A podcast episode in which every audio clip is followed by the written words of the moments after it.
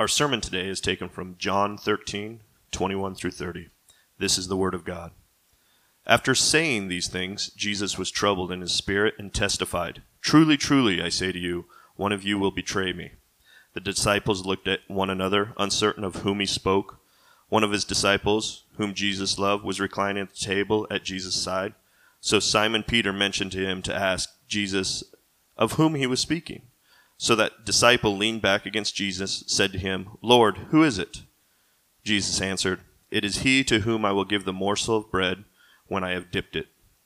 So when he had dipped the morsel, he gave it to Judas, the son of Simon Iscariot. Then after he had taken the morsel, Satan entered into him. Jesus said to him, What you're going to do, do quickly. Now, no one at the table knew why he said this to him. Some thought that because Jesus had the money bag, Jesus was telling him to buy what he needed for the feast, or that he should give something to the poor. So after receiving the morsel of bread, he immediately went out, and it was night. Thus says the Lord. Amen. Thank you, Ryan.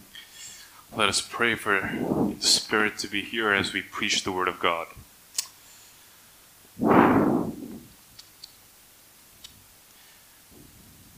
Father, we pray that you would send your Spirit to be here, that if anyone is here who feels the sting of betrayal, that you would comfort them, that you would remind them that you are true refuge, you are true joy, you are true fortress, and that we have every reason to bless the Lord, for you have forgiven all of our iniquities. You've healed all our diseases. You've renewed our youth as the eagles. You have removed our transgressions from us as far as the east is from the west, and as high as the heavens are from the earth. You, O Lord, are our Father, and you love us. We have every reason, therefore, to rejoice. And I pray here if there's anybody who is feeling as well a guilty conscience, they have been someone who's betrayed, any betrayals that may not yet have been confessed, that they would be confessed and that they would be reminded if they have a guilty conscience before them, that if they confess and repent and believe in the Lord Jesus Christ, there is now no more condemnation for those who are in Him. Father, as we go through this text, help us now see the work of the Lord Jesus Christ in our behalf, and help us now see that we can rest by His side, recline next to Him as He faced betrayal as he faced the tyranny of the devil, as he faced ultimately death by crucifixion, completely for our behalf. We pray these things in Jesus' name.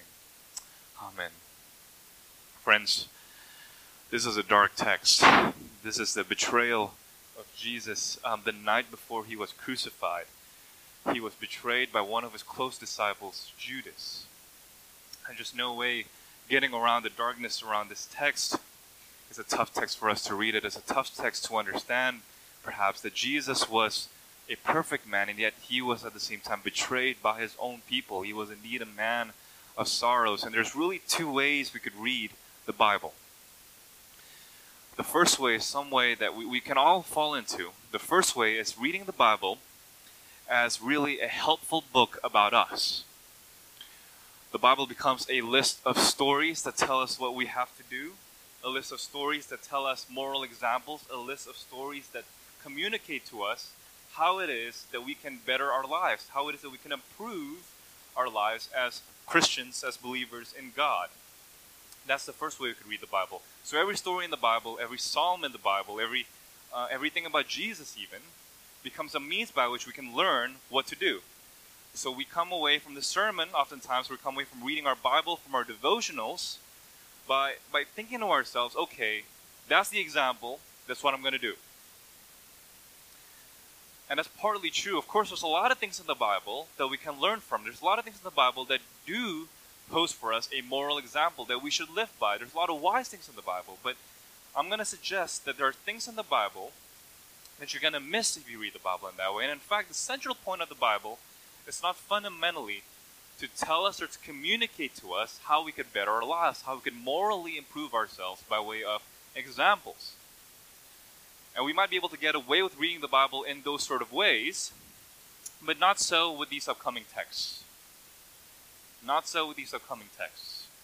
because Jesus is about to talk uh, to, to his disciples about him going away and him going away specifically on their behalf. Jesus is going to make clear if you look down in your passage in verse 33 of chapter 13, it says that where I am going, you cannot come. In other words, Jesus is saying here, whatever it is that he's about to do, he must do it alone. His disciples can't follow him there.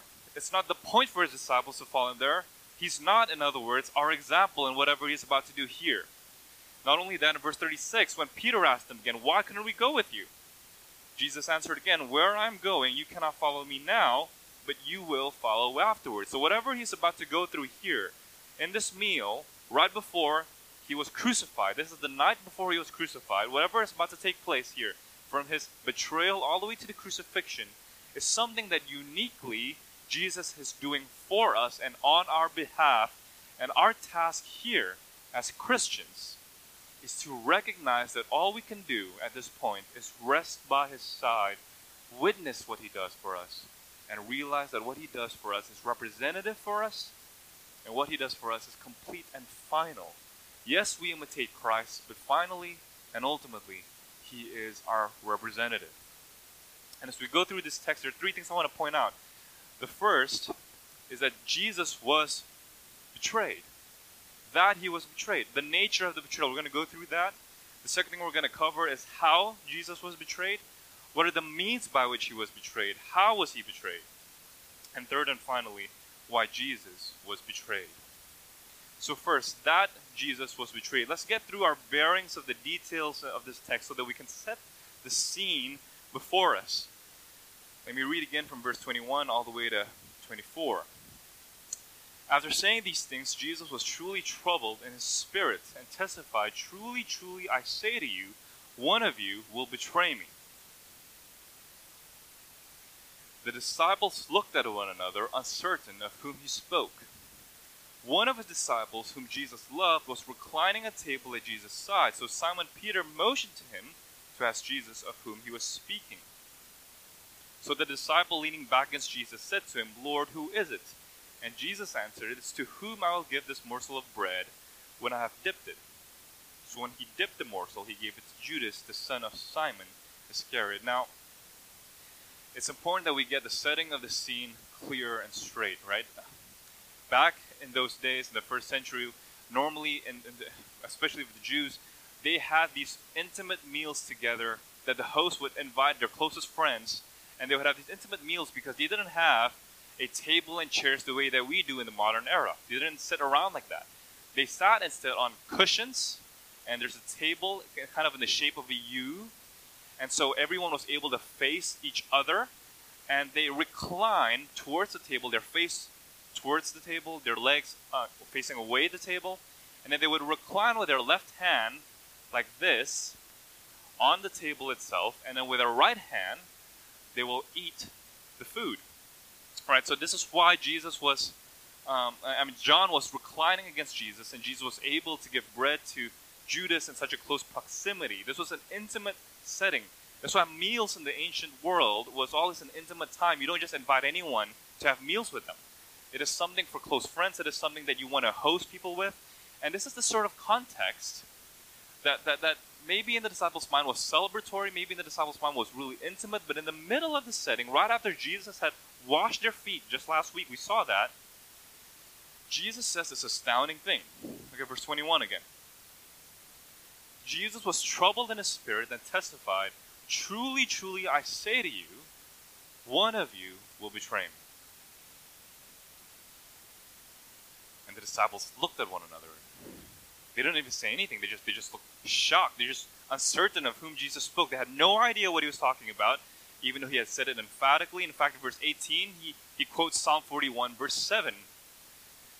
And Psalm 41 as a whole, I think, is in that in his mind. Psalm 41 there talks about how a close friend of the psalmist who shared bread with him would betray the psalmist. We read it in our confession of sin. And he's predicted this all the way throughout the Gospel of John, and yet the disciples still looked at one another completely in shock. And, and this is this is a betrayal. A betrayal always happens in a manner that is unpredictable. A betrayal by its very nature is a breach of trust. It's a violation of trust. It's a violation of friendship. It's a violation. Uh, it's, it's things that you, you can't expect. It's a violation of everything that you thought was predictable, expected from a person, especially from someone who's close. A betrayal, by definition, is a relational thing too.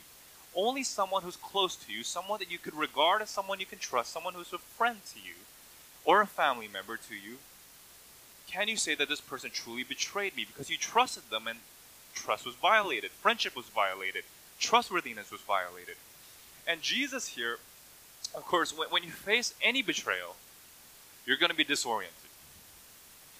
In verse 21 there, Jesus was troubled in his spirit. You could translate that, that wording in the original language in many different ways. Some people could translate this as Jesus was torn apart. He was just completely torn apart, broken down into pieces. His mind was not able to function such that he was visibly, visibly anguished. So much so that the disciples couldn't even say a word. The disciples looked at one another, uncertain of whom Jesus had spoken. And so this says something about whatever sin is, right? Sin is a relational thing. Jesus does not see Judas's betrayal merely as a breaking of a Ten Commandment about telling the truth. Jesus saw Judas's betrayal as a relational betrayal. Every sin that you've ever committed has it has to do with rules, but behind these rules are true relationships and, and true relational goals and foundations and aims. Why shouldn't you lie? Because if you tell the truth, that's how relationships flourish. Why shouldn't you be greedy? Because if you're generous, that's how relationships flourish. Why shouldn't you betray your friends? Because you know that friendships depend upon a close bond of trust. You can't function without trust. Even in your best businesses, you have to function with trust. And so, Jesus is troubled in his spirit. He can't help it, it's disorienting. And it's important here to keep in mind that Jesus, friends, is God in flesh. He's a perfect human being, right? He's the perfect human being, which means that everything that he does on this broken world, everything that he did in his incarnate ministry, everything that he did while he was on earth, represents for us how a true human being is supposed to function. A true human being is not, therefore, supposed to just shrug it off when betrayal happens to him or her. A true human being doesn't just look at sin and say, I'm just going to get over it, right? We oftentimes, especially if you have this sort of alpha male mentality, you often think, right? What? That the kind of perfect human being is kind of like Denzel Washington in The Equalizer, where there's an explosion in the background and he walks away like like like nothing had ever happened, right? Or Liam Neeson in Taken, you know, you get your daughter is taken away, and what does he do? I'm going to get revenge. Simple as that. I mean, I'm just going to fly over there, and I'm just going to take it into my own hands. There's no, no, no signs of remorse, no signs of anguish, and oftentimes we, we counsel people in that way. We see people suffering under betrayal. We see people suffering in, in, in every kind of situations that are grievous because of a sin. And we tell them oftentimes, hey man, just get over it. Man up. And over and over again in this gospel, Jesus' example completely contradicts that. You don't just get over it when someone betrays you. You don't just get over it. And Judas, by the way, isn't just an external person here, right? We saw and believe over and over again in this gospel people who rejected Jesus' signs, people who rejected Jesus' arguments, people who rejected Jesus' example, people from the outside, witnesses to him. But Judas, friends, Judas of all people, he was there and Jesus washed his feet. He was there sleeping on the boat when Jesus calmed the storm. He was there with him every night. He maybe, he maybe even had sermons of Jesus memorized. Judas wasn't just any, any person. We're going to see that the closeness of Jesus and Judas even more later, but Judas was spending every night, every day, every waking hour taking care of Jesus' money, sleeping in the same rooms with him, having conversations with him, knowing Jesus inside out, knowing his daily schedule. They had intimate conversations. They shared friendship together. They had life together. And you see, that is absolutely frightening because what that tells us is not merely how disorienting betrayal is, how, how, how serious this, this, this betrayal is, but also how persistent unbelief is. In other words, you can be exposed to the God of the universe in flesh. You could be under his wing all this time. We could be listening to his sermons all this time. We could have participated in suppers with him. We could have been baptized by him. We could have been listening at every move, knowing him so well inside out, and yet unbelief still remains. There's a staying power in unbelief that despite all the miracles, despite all the signs, and despite knowing Jesus' perfect integrity, knowing that he was able to do all these amazing and miraculous things right before his eyes, taking care of his money, and yet be completely blind to who he truly is. And that's absolutely terrifying. And the disoriented character about, about, about this betrayal, right? It doesn't just extend to Jesus. John, too, was absolutely shocked. He was bewildered. You know, it's interesting. Look at what, what John said to Jesus in verse 25. So that disciple, namely the Apostle John, leaning back against Jesus, said to him, Lord, who is it? Who's going to betray you? Peter had motioned to him to ask Jesus, and so John asked Jesus, leaning back on his bosom, it literally says. And Jesus answered, It is he to whom I will give this morsel of bread when I have dipped it. And so when he had dipped the morsel, he gave it to Judas, the son of Simon Iscariot. And what's fascinating to me as I went through this text was that John said nothing. Why didn't John intervene? Why, why didn't he say, wait, what? Judas? You know, it's unclear whether or not Jesus said that to, to John out loud, that, that it is to whom I give this morsel of bread, that's the one who's going to betray me, or whether he whispered it to John. But either way, it's, it's amazing to me that John said not a single word. It was almost as if he was stunned. He was perplexed. He had no idea. He didn't know what to do with it. He, he, he, this is the man that's been keeping their money. This is the man that shared gospel fellowship with them all these years. He had no idea. And, and now, if you look back, in the Gospel of John multiple times, you're going to see these subtle references that John says about, about Judas. So, for example, in John 12, a few weeks ago, we preached on this. When Mary poured ointment on Jesus' feet, John was angry at Mary. John said, Why shouldn't why, why are you so wasteful? Why, why shouldn't you just, just keep that money, sell the perfume off, and give the money to the poor? And then there's a, there's a little parenthetical references in, inserted by the Gospel of John, inserted by the author, the disciple John, and it says, Judas didn't do this because he cared about the poor. Judas did this because he loved money. And then in 670, when Jesus says that one of you is the devil, and then in John 13, where it says that one of you remains unclean, John remembers these vivid details because John was able suddenly, I think at this moment, he was silent, he was shocked, he was perplexed. Why? Because suddenly, this is what betrayal happens. This is, this is what happens when, when, you're, when you're betrayed. A single betrayal puts into question every other experience you've ever had with that person. Right? Now, John, John is suddenly seeing wait a minute.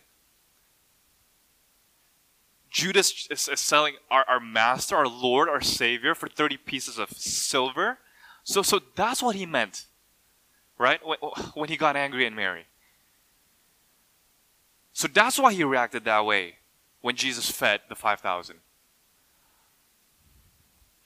That's why Judas responded in all these specific ways. Suddenly he looks back at those experiences and then he didn't see the Judas who said all the right things about caring for the poor. He didn't see Judas who was feeding people. He didn't see Judas who was keeping money as a good steward. He suddenly saw a very different perspective on him. And anyone, anyone who Lord forbid, anyone who's, who's, who's facing a betrayal, especially if a spouse or, or a partner cheats on someone, right? Suddenly you're, you're looking back, that business trip that, that he went on. Okay, what was that really about? When he came home late that one night, what was, what was that really about? You, you see, there, there's, there's a disorientedness about this betrayal, about any betrayal, that makes us question every other experience before, that makes us reevaluate it, makes us makes us wonder deep inside it. And friends, Jesus was a man of sorrows. The book of Hebrews means it.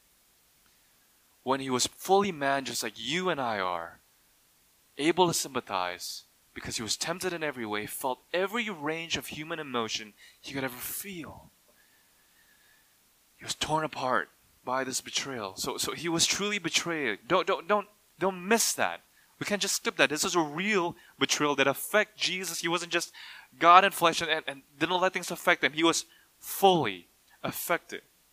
Okay, second point. How was Jesus betrayed?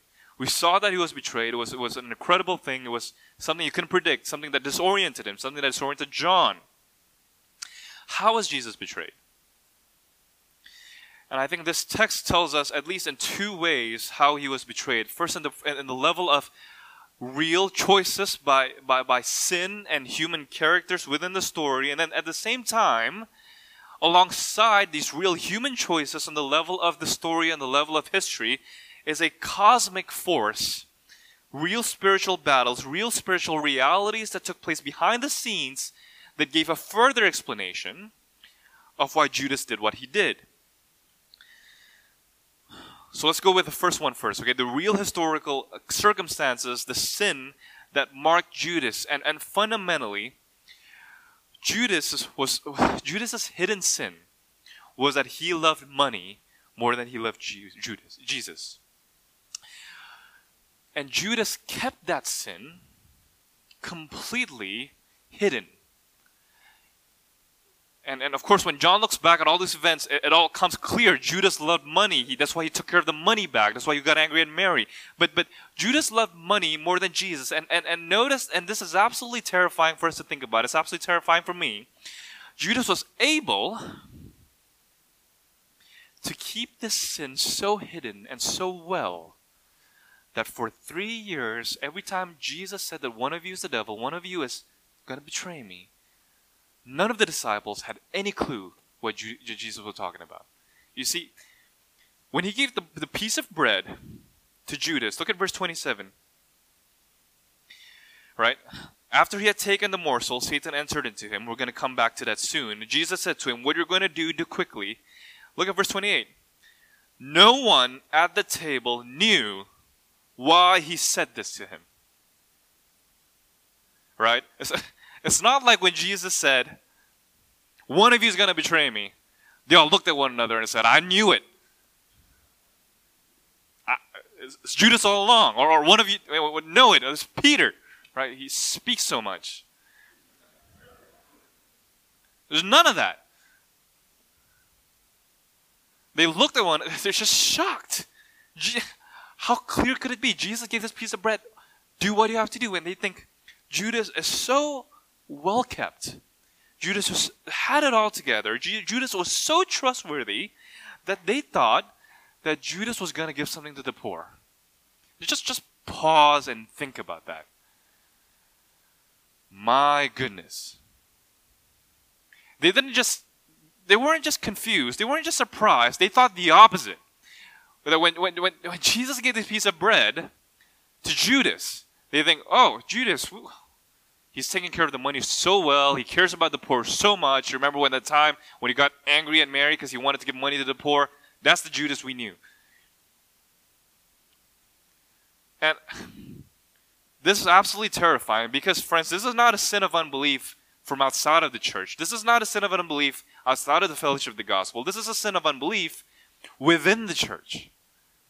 In other words, you can be hanging out every Sunday, every lunch, every community group. You might have poured your heart out to this person.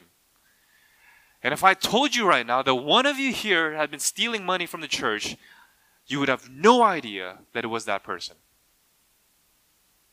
Sin is not merely persistent then, that, that, that Judas could stay within Jesus' presence and still be conniving and still love money more than Jesus and still want to plot against Jesus.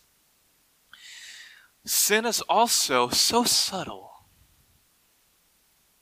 so powerful, so hidden that not a single person could detect it when you're around them. That should make you tremble just a little bit, or a lot. Nothing about Judas gave any impression that he was going to do this. Nothing.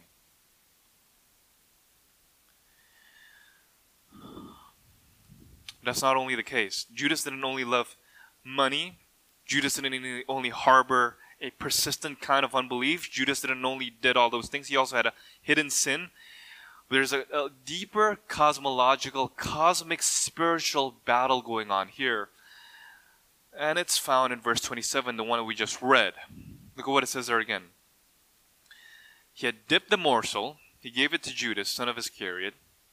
Then, after Judas had taken this morsel of bread, Satan entered into him. This is the first time the word Satan is mentioned. In other words, it's, the first time that Satan is, is, is named. Not only that, look at verse 30. So after receiving that bread, the narrator emphasizes again, he immediately went out there was almost a causal relationship between, between him taking the bread and immediately going out to set all the events in motion so that Jesus would be betrayed, right?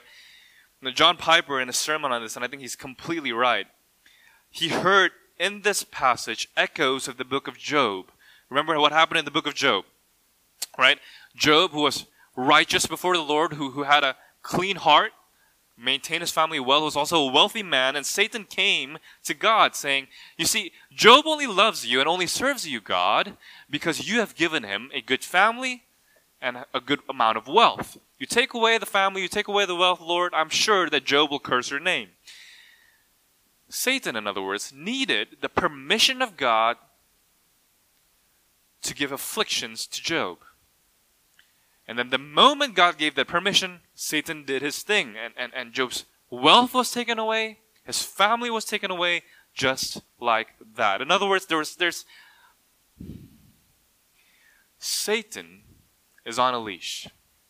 He cannot do what God doesn't permit him to do. And in fact, he cannot do that which God disallows him to do. So, so, so there, listen, look at, listen to the causal language of this. After he had taken the morsel, verse 27, Satan entered into him. It was almost as if at this moment, Judas, I'm giving you over. At this moment, Satan, I'm allowing you to enter him. And at this moment, verse 30, you will go out and God's plan is irrevocable and, and, and, and the scriptures will be fulfilled. There's a cosmic level of causation here that, that, that explains in part Judas's love of money. And the causal level here is that there is real spiritual forces at work behind this event. You see, this is not a mere meal. This is not a mere human exchange. Every sin that we've ever committed, everything that has ever taken root in our hearts is a cause for unbelief. Everything that we've ever thought about in contrast to God, everything that has any implications whatsoever for your spiritual life, your battle is not with flesh and bones, friends. Your battle is with the principalities and powers and the thrones and the dominions, the demonic powers at work in the sense of disobedience. But God is sovereign. Jesus knew exactly what he was doing. This is not some kind of plan B. And so Satan entered into him. And there the, the, the events unfolded and it went on. So that's how Jesus was betrayed. Not only because of hidden sin, but because of the sovereignty of God. This is God's plan. And notice God's plan doesn't elude suffering. Jesus was the only obedient one, and the obedient one suffered the most. Jesus was the only perfect human being who should know no suffering, but instead he was the one who is the man of sorrows, right? The plan of God includes suffering, and we Christians, oh man, should we never be surprised when suffering comes our way? God never promised anything about a better life in terms of this world. But there's another way in which Jesus was betrayed that, that points us a deep irony. So not only is there a hidden sin, not only is there a hidden sin, not only is there a cosmic force, a spiritual battle then Jesus lays down his life, and this is all part of the Father's plan so that Satan would enter into Judas. There's also a deep irony here that is absolutely moving. And that's again found in verse 26. And those acquainted with, with the patterns of the hosts and a dinner in the ancient world would, would know this deep significance of what Jesus is doing here. Look at what Jesus says. The last thing that Jesus says to Judas, and the last thing that he did to Judas before Judas went to plot Jesus' crucifixion. Look at verse 26 again. Jesus answered, It is to whom I will give this morsel of bread when I have dipped it. So when he had dipped the morsel, he gave it to Judas. And then verse 27 as it says, What you are going to do, do quickly. Now, meals like this, especially in the Jewish world in the first century, means a few things, right? The, the, the host of the meal would sit somewhere in the middle, and then those who have a priority of place would sit closer to the host of the meal. So John, the beloved disciple, sat probably to Jesus' right, and, and, and Judas, wherever he was sitting, was able to receive the bread from Jesus without Jesus having to pass the bread to someone else. He didn't say pass this to Judas. He gave it to Judas as he was reclining by hand, which means that Judas was sitting at a special place close to the Lord. And not only that, it is ancient custom in these sort of meals, and I think this was a Passover meal, for the host to give personally to the special guest in the room by his own hand the first piece of bread, dipped in a kind of uh, uh, uh, a sauce mixed with sour wine and, and, and dates, and would give it to the special guests in this meal. And he did this to Judas. The very thing, this is the deep irony, the very thing that set in motion Satan's entering into Judas, the very thing that set into motion, the very thing that would lead to Jesus' death and betrayal and crucifixion, was the very token of, of was the greatest signal of, of, of hospitality, of privilege, of favor that a host of a dinner could ever give. And when he gave that morsel of bread to Judas, he's not only communicating, You are a special guest, and an irony of ironies, Jesus said to him, What you're going to do, do quickly. In other words, in a paradoxical fashion, Jesus almost here is extending to Judas at the very last moment one more chance. It's a paradox because Jesus knows the scripture has to be fulfilled. It's a paradox because he knows Jesus had to lay down his life for his disciples. It's a paradox because we know this is exactly what God had set in motion all the way back from the Old Testament. This is what Jesus had to do. He had to die and be betrayed for you. But in a paradoxical form of irony, this motion of giving Judas this piece of bread, showing that he's the honored guest at the table, and him saying, You are going to do, do quickly, is a form of hospitality that bids Judas to come back. And look what Jesus says. He didn't rebuke him. What you're going to do do quickly. Jesus wasn't clueless like the other disciples.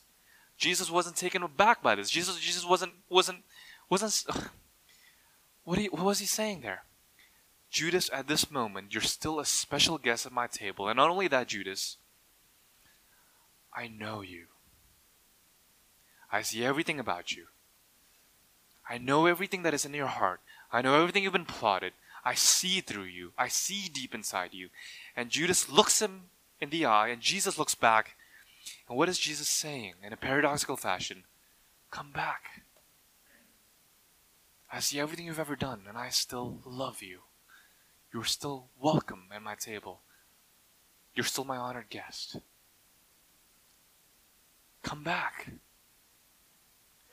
The very thing that set in motion Jesus' betrayal was the deepest form of hospitality, love, and unconditionality that Jesus could have ever offered anyone. Judas, I know everything in your heart. I know everything you're planning. I know everything you've ever done. Anything. I know everything that you're about to do. Take this bread anyway. Love your enemies. Third and final point. Why was Jesus betrayed?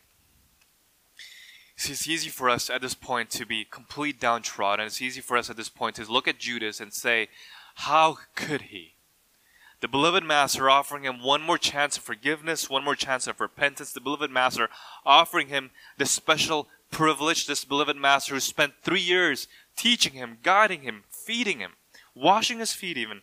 How can it be that someone like Judas could still have the guts, the audacity to betray someone like Jesus? Friends, but this isn't unique to Judas. And in fact, next week we're going to see Jesus is going to predict Peter's betrayal too. Peter's going to deny Jesus three times. And you're, going to start to compare. You're going to start to compare. You're going to start to say, well, Judas set in motion the betrayal that would lead to his crucifixion, but, but Peter was just verbal. But a betrayal is a betrayal. Jesus knew exactly what was going to happen. Jesus looked at Peter right in the eye and knew that this was going to happen, and he did it three times. You see, the difference between Judas the betrayer and the Christian, or Judas the false disciple and the real disciple like Peter, friends, is not, and we're going to see this again next week, not that one betrayed and the other didn't. The difference between Judas and Peter and the difference between, therefore, the false disciple and the true disciple is not that one was betraying and the other didn't. No. Judas betrayed out of love of money, Peter betrayed out of love of reputation. You can try to weigh them, you can try to compare them, but betrayals are betrayals. What, is, what makes the difference? Purely one of forgiveness. One was betrayed, uh, both were betraying, but one was forgiven. You see, we do this, Christians, betray God every day. If you're not a believer, you're betraying God right now, even today. You see, the, the, Christian doctrine of sin says you can't even preach a sermon without sinning. At every moment, the deepest, darkest depths of your heart, you continually forget God. You continually spurn Him. You continually think thoughts that are not after God's thoughts. You don't set Him apart as your Lord and Savior. Not, not at every. And you do not, you sin every day. Right? There's a parable in the book of Matthew about a servant who kept apologizing to his master. And then later that day, the servant would commit the same thing again and then came back to apologize to his master and over and over again. And you might think, what kind of servant is this? he just keeps doing the same thing over and over again and then asking for forgiveness over and over again for the same sins over and over again. That's you. That's us and God. That's how we, we betray Him every single day. And let me just say, for every I've heard this claim made so many times. Right? If, if I had a thousand rupiah for every time someone says this to me, I think I'm going to be rich. Um, I've heard it said so many times by so many different people. Look, I go to church once in a while, maybe in Christmas. I'm religious. I'm, I'm, I'm not religious at all, but I'm a good person. You know, I, I tell the truth. I love my wife. I have integrity in my job. I, I, I, do I do good things. I sometimes even give to the poor. I, I come to church on, on Christmas. I, I, see, I'm not religious, but but I, I do good. See, isn't that what matters? As long as you're good, you don't need to be religious. You just just need to be good. Nope, It doesn't work that way. That's false. It matters. Think about this, okay? This is how we betray God every single day, especially apart from Christ. You see, if that's the way you think, you gotta you gotta really reconceive this in a completely different way. If God exists, friends, if God exists, you owe everything to Him. See, imagine a parent, say a mother, a single parent even, right? And and this mother worked every day sacrificed everything she ever had, sold all her jewelry, sold, sold all her precious things, so that she could raise her kids, work multiple jobs, raise her kids, send them off to college, make sure that they had a good job afterwards. And then by the end of this, that mother is tired and older. And then the kid says, right? Well, I don't need to see my mom, but, but I'm a good person. I see her once a year, you know, happy Mother's Day. I send her a card. But every day, as long as I do good in my job, I do good in my grades, I, I serve the poor well, I tell the truth, it doesn't matter if I go and meet my mother. That kid owed everything to his mom. Friends, you owe everything to God. If God exists, you owe your life, everything you ever had, and you might think to yourself, okay, if, if, if, You're here right now with the money that you have, with the career that you have, with the family that you have, and you thought that you worked for it, and you didn't. You weren't. You didn't choose to be born in your family. You didn't choose to be in the schools where your parents put you. I, don't, I don't care how successful you are. If you were born in the 12th century in the middle of Italy to slave parents, you're not going to get it. Don't care how hard you work. You owe everything to God, and every day, friends, you spurn Him away you forget Him. Friends, the difference between you and Judas is not that Judas was a betrayer and you didn't. The difference between you and Judas, friends, if you're a Christian here today, is that you're forgiven. Every one of us. All have fallen short of the glory of God. So why was Jesus betrayed? Why was Jesus betrayed? Christianity says, friends, that you don't become a Christian, you don't, you don't become religious, you don't become spiritual, you don't become any better by your own works. You're not, you're not, you're not accepted by God by anything you've ever done. You're accept, the only thing you contributed to your salvation is your own sin. God forgave you. But how can a just and holy God forgive you? Well, let me just return to the text one more time and we'll close with this. There's a reason why John, throughout this gospel, does not mention his own name by name. John, in this gospel and in this text, mentions himself merely as the beloved disciple. The beloved disciple was sitting by Jesus. The beloved disciple reclined towards Jesus' chest, and the word chest or bosom there is, is referred to twice in the Greek. Every time John was reclining, he was reclining towards his chest. And then John reclined again to ask Jesus, he was reclining upon his chest. Why does John not simply mention himself? Some people will say, well, John is just kind of prideful. He's just a beloved disciple. It's Jesus' favorite. No, that's not why I think why he did that. John is trying to communicate not the specificity or the specialness of who he is as a beloved disciple, but John instead was trying to communicate that he stands in for every Christian today. If you are a Christian today, friends, and you're reading this narrative, you're not Jesus trying to fight off the devil. You're not the hero of the story, and Jesus is not your example. What John is trying to communicate here today, friends, it's not what would Jesus do, and here's how you follow him, but instead, what?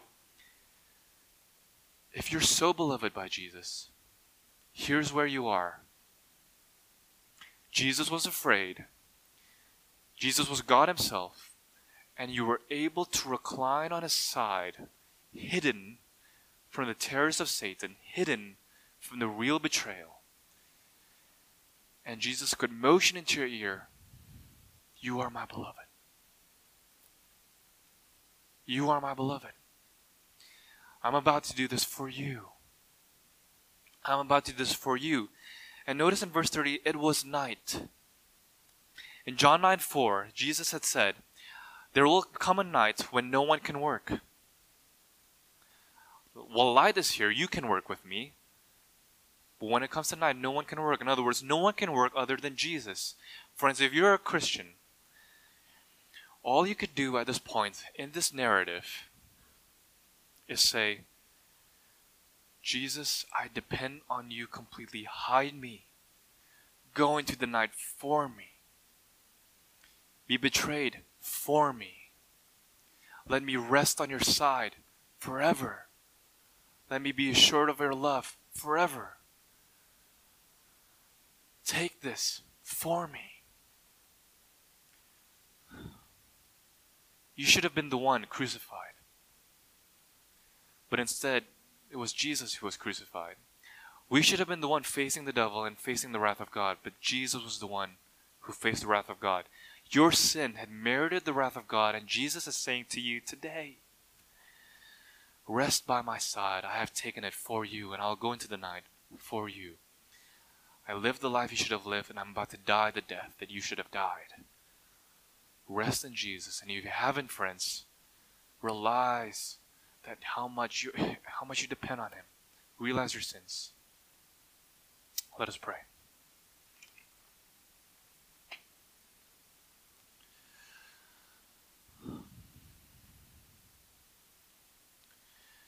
Father, we've betrayed you. Every day we betray you. every bitter thought, every act of uncontrollable anger, every act of greed, every act of lust, every act of betrayal to one another, Lord God, we know first and foremost we're not only breaking laws, but we're breaking your heart.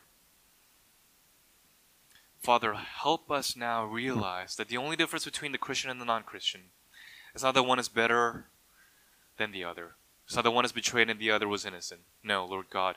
The only thing that makes us any different is that you forgive. And you forgive only because your Son paid the penalty. And now we can hide on his side because he was our substitute. He took the wrath that we should have. So, rock of ages, cleft for me, let me hide myself in thee. Let the water and the blood cure me now. Amen.